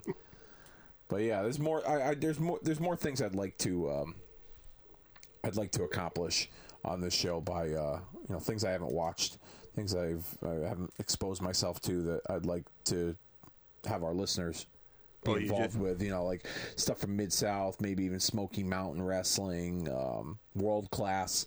A lot of stuff I haven't watched. Um, or stuff I don't remember watching that I have. Oh, there you go. Everyone's everyone's doing a crotch chop. It's the year 2000. We all Yeah, he stole it from the, he took it from DX, and of course he stole Ric Flair's uh, thousand dollar Rolex watch. And you Yeah, that's right. Yeah. yeah, right there, right there. Yeah, suck it. Yeah, yeah, yeah. okay, Russo, we get it. You know, it's from DX. know. Yeah. ridiculous. Everyone was stealing everyone's shit back in the day. It was ridiculous. Yeah. But yeah, this was the beginning of another rivalry with you know Ric Flair and uh, and and Shane Douglas, and there he is, Big the sexy. big man Kevin Nash, set to uh, make his way to the ring, hobbling on crutches. As we see the replay, sponsored by Wendy's Monterey Ranch Chicken. Oh, shot to the ribs by Vince Russo. Oh, and right to the gut. Douglas gets his wax in with the ball bat to the Nature Boy. Internet champion putting down the NWA champion. And there's Russo, robbing Flair of his Rolex. Because Russo apparently needs a watch to tell time. Because he doesn't know how much time the actual wrestling has consumed this show. Because it's been basically all talk.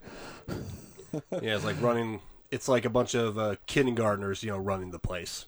Yeah, pretty much. That, that's what it was like, from what I hear, um, when it came to the the the organization or lack thereof from WCW. Here's Kevin Nash. He's got to do something different because he can't hobble his big ass down the ramp, so he's gonna have to make his way down with with crutches. He was he was out for a number of months with a broken foot, um, so you know he's he's coming back here, part of this Nitro. Um, he's kind of. Uh, at this point, you know, an island unto himself. He hasn't really established himself. He's obviously not a a new blood member, um, but he hasn't really established himself as a part of this millionaires club, so to speak. Um, so we're going to find out, you know, what exactly Kevin, where Kevin Nash stands um, at this time. But um, before this evening, he was part of that rechristened NWO, that like silver and black with Jeff Jarrett, Hall, Steiner, and uh, Bret Hart. Um, and he was the commissioner of WCW at one point. Oh boy, that was short lived. Yeah, Very short lived because it didn't work. yeah, and I mean, they thought it would work, but you know, no, it wasn't. I mean, of course, I thought I thought there was potential for to to work because you know he was an established guy, and um, the night that he won it was the night that Benoit beat Sid for the belt, yeah. and they closed that pay per view. It sold out with Nash saying, you know, you know, at midnight I'm the boss, and I'm going to make your life a living hell now that you're the champion. And then Benoit walked out of the company, and they had to reshuffle the deck and and change things up.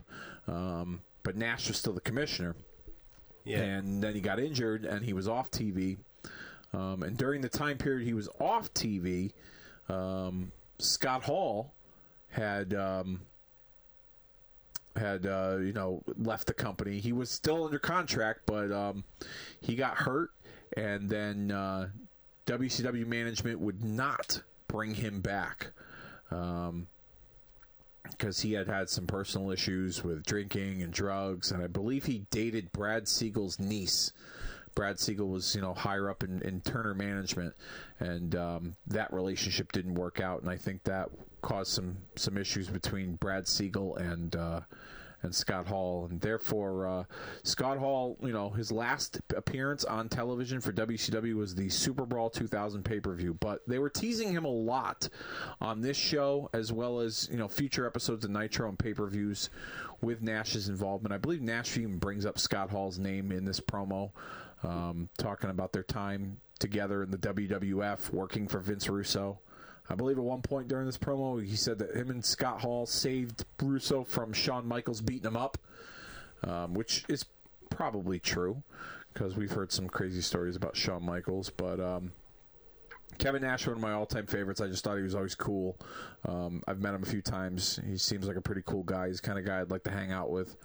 Um, Yeah, same here. I just mean, very laid back, but you know, funny and you know, he's got like a. He's the kind of guy that like reminds me of like the person that sits at the end of the bar and keeps to himself and has a few drinks, but if you talk to him and you get to know him, you you really kind of like him. He's the kind of guy that you could just see yourself hanging out with. Um, except he's you know he's a monster. He's seven feet tall. Um, yeah, I've met like I said, met Nash a couple times. Cool guy, funny as hell. yeah. To me, Nash is the kind of guy that I would like to play basketball with because he played basketball. Yep, University of Tennessee. He was he, that was his that was his his uh, his main goal objective. He wanted to play pro ball, NBA, and he uh, he had some some issues with his knees in football, or I'm sorry, in basketball, I should say. Yeah. and uh, he could no longer um, play at a at an, an elite level, and uh, he turned to wrestling. Um, I think I want to say he played a little bit of pro ball over in Europe. I could be wrong, but uh, yeah, he turned to wrestling and uh, he was trained by um, uh, Jody Hamilton. Yeah, bring your balls, is what he just said. I don't know who he's talking to, but um, somebody who brought a big set of balls Oh. here. Coming in from behind is the ECW champion Mike Awesome, who just a few days prior walked out on ECW as their heavyweight champion, and you you know that story, right? Daryl? Yeah, I remember watching it that night, and I was shocked.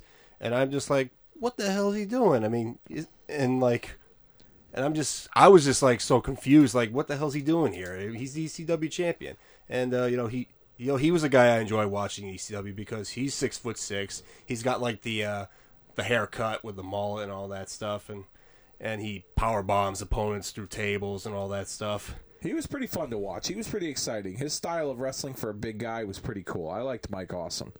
Um, I, I, I liked. I, I didn't like all of his W. I think WCW fucked up his run when they brought him in in the beginning like this. Bischoff, where are you? That's it. I'm gonna come to your house. You better be waiting, cause I'm gonna be there, brother.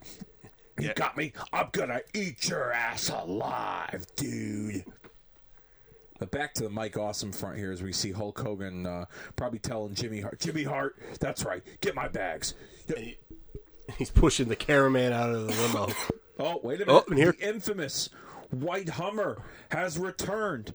If you remember, those of you wrestling historians out there watching, um, That's right. the White Hummer was um, part of a storyline in WCW where it ran, uh, ran into uh, Kevin Nash's limo. We never knew who the driver was. I mean, they accused Sting a bunch of times. Yep, they accused Sting. They accused Randy Savage. They accused Hogan. Yeah, they even accused Hogan of, of being in the. That's right, I forgot about that. They accused Hogan of driving the white Hummer, and, And it comes to find out that it's this man here, Eric Bischoff. Well. he drove the white Hummer all along. And you can see Billy Kidman accompany him.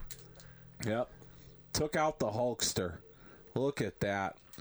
How about that continuity for WCW storylines? Oh my God! Yeah, back to they're showing the replay here, but let me just touch upon briefly um, the Mike Awesome situation. Uh, from what I remember hearing, um, he he wasn't under contract with WCW or with ECW. Um, he was working on some sort of like handshake agreement, and he decided to leave. He was the champion, and. He was just going to show up on Nitro with the belt, and Paul Heyman found out, and they worked out some sort of an agreement ECW did with WCW because they they they threatened to sue him. Paul Heyman threatened to sue and said, you know, um, oh wait a minute, here we go. Oh. Oh, we're doing the, the signature tagging with the spray paint, except this time it's not NWO, it's New Blood. The new, bl- yeah, look, Oh, and the paramedics, you know, are still strapping him while they're spray painting yeah, him. still got to do their job. You know, what Oh, I mean? that medic's got tattoos on his Gotta arms. take, gotta take him to the hospital. You know what I mean? Still gotta do your job. Um, but yeah, um, they made some sort of an agreement for Awesome to appear on Nitro where they were supposed to announce him as the ECW champion. They were going to announce, you know, they were they were supposed to promote the pay per view and say you could see Mike Awesome at this next pay per view, um, but for whatever reason that didn't happen, and we saw. Um, we just they, they only announced him as the ECW champion, Mike Awesome. They didn't say anything about the pay per view, but yeah, from what I heard, Paul Heyman and his attorneys sued or were threatening to sue WCW, and WCW came up with an agreement with them where, um, you know, like I said, mentioned that he's the ECW champion. I think they gave, I think they they settled for like an undisclosed amount of money, but it was in like such a short period of time.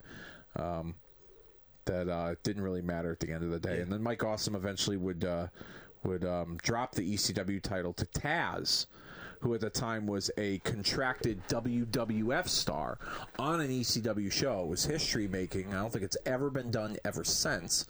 Um, yeah, so that was pretty interesting here as we see the finals of this one night tournament. Diamond Dallas Page and Sting the winner facing Jeff Jarrett for the WCW World Heavyweight title at the pay per view Spring Stampede um, following this event in six days.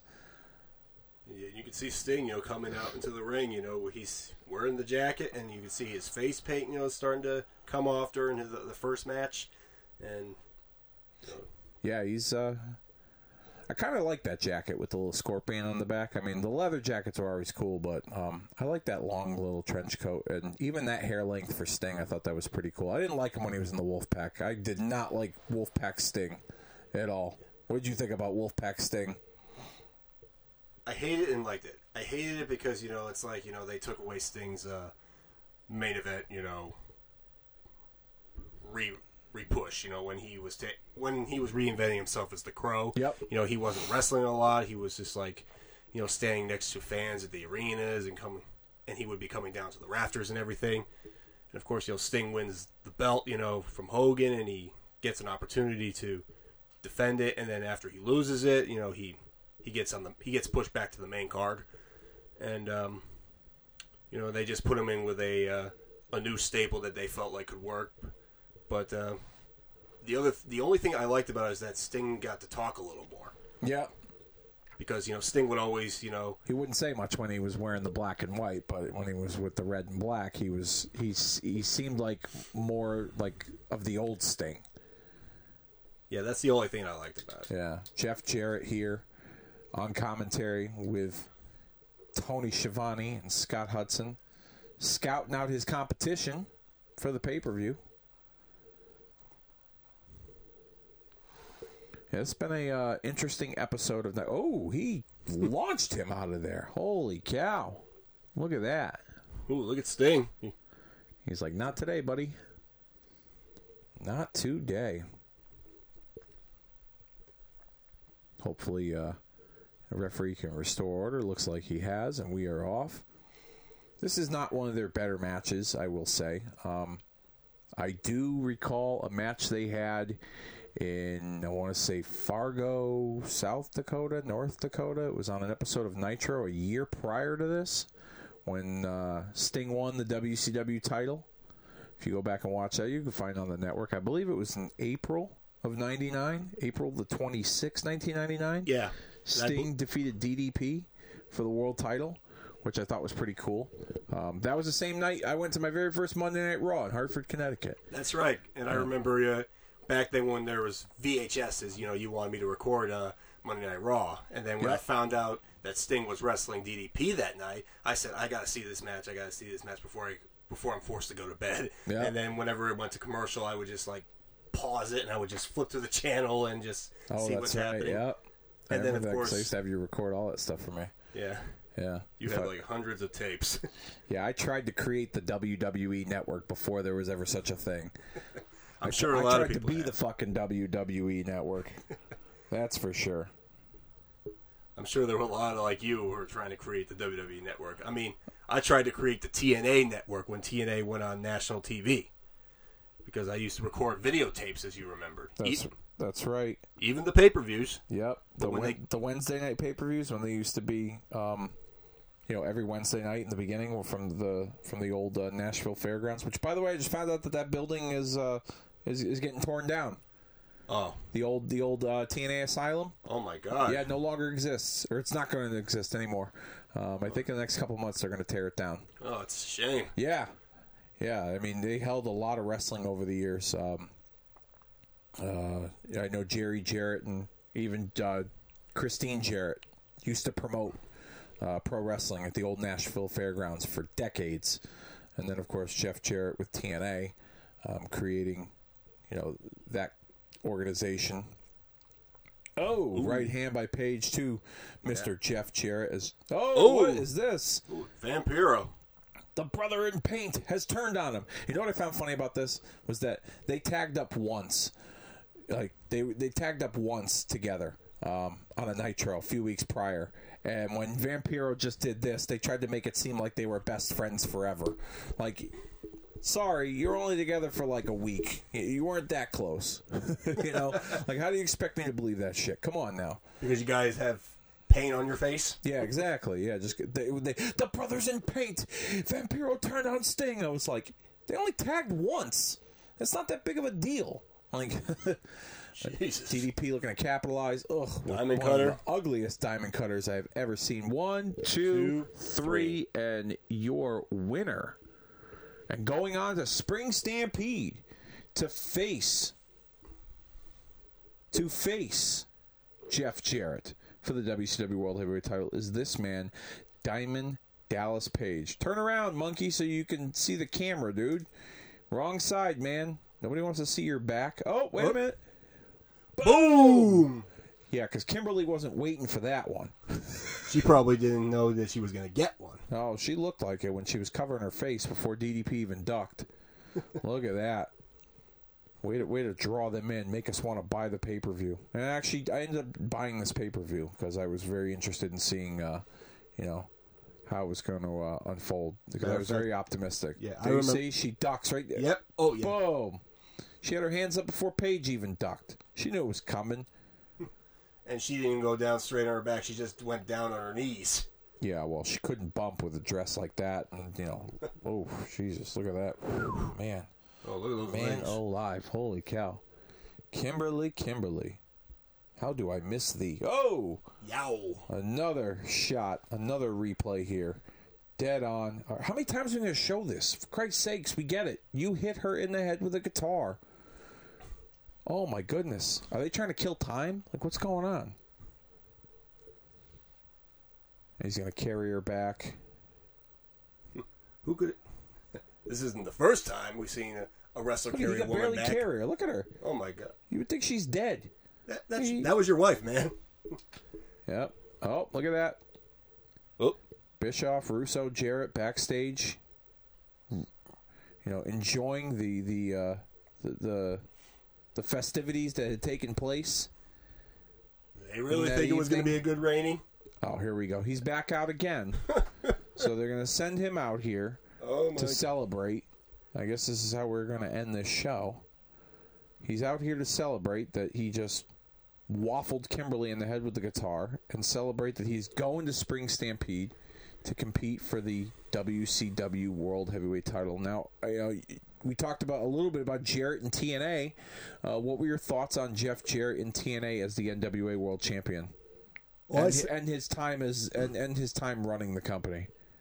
Well, I have to say, you know, he was a great heel, and he really he really could sell, you know, the fans, you know, hating this guy so much because, you know, they knew that he was, you know, the co-founder of the business, and he gets all the creative control about his character and what he will do, and, and you know, and especially, you know, he would he would have the belt, you know. Yep.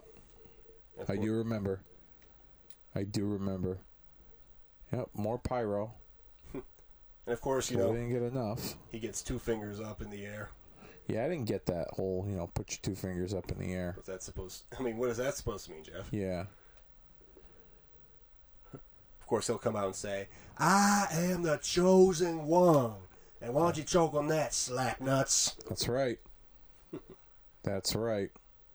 That's one. Yeah, I enjoyed Jarrett in TNA. I liked some of the stuff he did with like Monty Brown, um, Jeff Hardy, um, you know the early days of TNA when he was the NWA World Champion. My, one of my favorite Jeff Jarrett matches, um, especially in TNA, was in um, 2003 when he wrestled Raven. Oh, that was really the Um, best. it was a really good match, really good. that was match. probably one of the best rivalries in the early days of TNA. Yeah, I would have to say so because Raven was fresh off of getting released from WWE, and he was, um, he you know he he was looking to to really prove himself that he was worth something, and TNA snatched him up, and I really enjoyed some of the stuff that Raven did in TNA.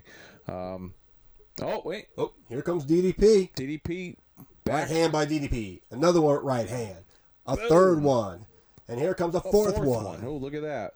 Boom. I have a feeling like they, they, they cut this segment. They put this segment out there because they needed time to go. Oh, Scott Steiner, Ooh. Big Papa Pump, coming in to get his licks from Diamond Dallas Page.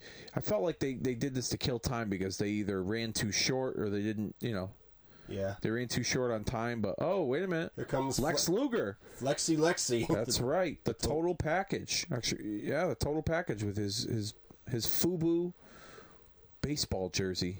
Oh, Buff Daddy. Ooh, clothesline by Gonna Lex. get him some of Lex. Looks like the Millionaires Club getting a piece. Oh, Vampiro and the Wall are in. New Blood back at the advantage over the Millionaires Club. Ric Flair nowhere to be found. Hulk. Hogan on his way to the hospital. Sid, who knows where he is. Sting, where's he been? It's just just the new blood, you know, coming New Blood to. take. Oh, Oh, there he is. Never mind. Sting's back. here comes the man who just. Oh, another shot to the dong, and another shot. Sting with them right hands, and a kick, and another right hand. Yeah, come on, right Sting. hand, Clean and house. Right hand, Go to work. And a kick, and a right hand to Buff. The wall gets one. Steiner gets one. The wall gets it again. Oh, there Ooh. goes one for Vampiro.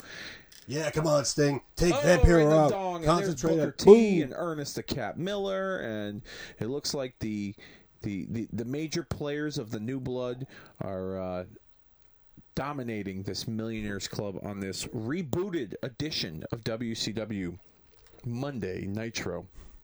The Stroke by Jeff Jarrett. Oh, right to DDP.